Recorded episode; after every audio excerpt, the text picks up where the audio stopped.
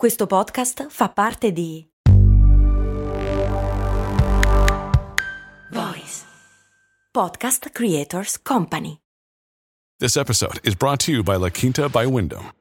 Your work can take you all over the place, like Texas. You've never been, but it's going to be great because you're staying at La Quinta by Wyndham. Their free bright side breakfast will give you energy for the day ahead. And after, you can unwind using their free high speed Wi Fi. Tonight, La Quinta. Tomorrow, you shine. Book your stay today at lq.com.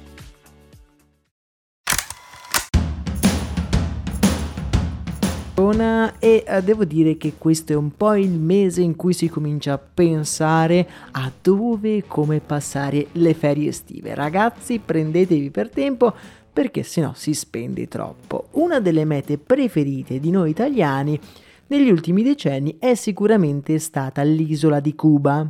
Da sempre visitare Cuba non solo ti permette di viaggiare nello spazio, di andare in un posto nuovo, ma anche in un tempo che sembra ormai passato.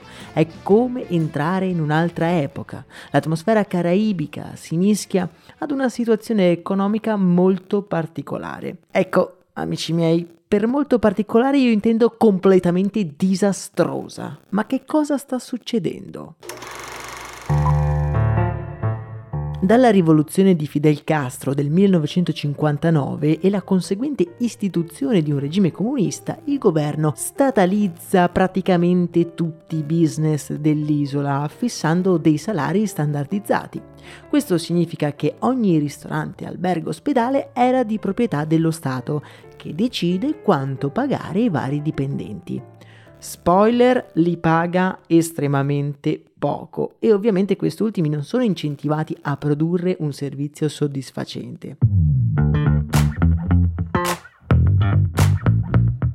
A Cuba, praticamente ovunque, tutti i ristoranti vendono lo stesso sandwich, lo stesso menù, servito da svogliati ristoratori che di fatto non hanno nessun incentivo a fare di più del minimo sindacale. L'economia di Cuba è vissuta con i sussidi dell'ex Unione Sovietica per decenni e dal crollo dell'Unione l'economia non ha fatto altro che peggiorare di anno in anno. L'inflazione è aumentata sempre di più e i cittadini, come naturale che sia, sono diventati sempre più poveri. Negli ultimi decenni si è cercato di far fronte a questo sistema privatizzando alcuni settori, creando delle licenze per determinati lavori. Per esempio, chiunque è mai stato a Cuba si sarà accorto di quanto costano i taxi rispetto a tutto il resto. I tassisti sono una delle prime categorie privatizzate e possono guadagnare in un solo giorno il doppio o addirittura il triplo di quello che guadagnano medici e ingegneri in un intero mese.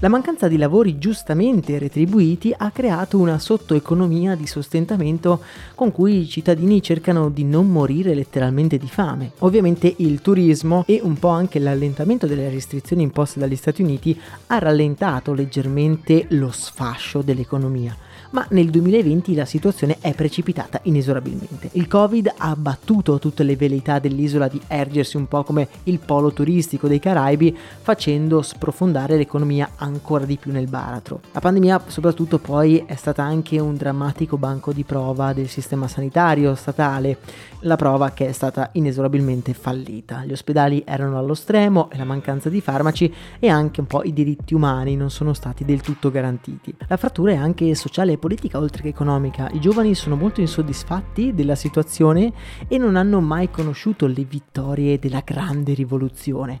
Vogliono soprattutto delle riforme economiche. L'11 luglio dello scorso anno migliaia di cubani sono scesi in piazza al grido di libertà e abbasso la dittatura chiedendo riforme sociali ed economiche e quella è diventata la più grande manifestazione contro il governo pensate un po' dalla vittoria della rivoluzione. Il governo ha represso con forza i dissidi approvando un primo regolamento sulla sicurezza informatica che eh, da molti osservatori è stato letto come una volontà di introdurre una legge bavaglio per impedire le critiche.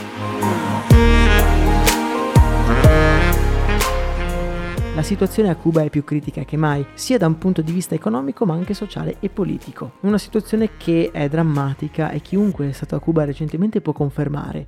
Da alcuni racconti si capisce come dell'anima caraibica e spensierata che ci immaginiamo noi italiani ci sia ben poco, in uno stato in cui letteralmente nei ristoranti non c'è neanche l'acqua da bere. Nel canale Telegram vi lascio un articolo e un video della testata Vox in cui um, ormai qualche anno fa analizzavano in modo interessante e anche esaustivo la situazione. E anche voi eravate al corrente della situazione che sta vivendo Cuba negli ultimi anni eh, oppure eravate all'oscuro come me? Per oggi è davvero tutto, a me non resta che augurarvi una splendida giornata. Un saluto da Max Corona.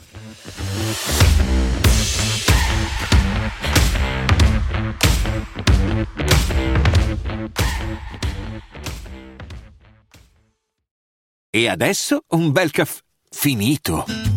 Perché rischiare di rimanere senza caffè quando puoi abbonarti a Caffè Borbone? Prezzi vantaggiosi, costi di spedizione inclusi, tante possibilità di personalizzazione e l'abbonamento lo sospendi quando vuoi. Decidi tu la frequenza, la qualità, scegli tra le cialde e capsule compatibili e crea il tuo mix di gusti e miscele. Mai più senza caffè con l'abbonamento Caffè Borbone. Tutte le info su caffèborbone.com.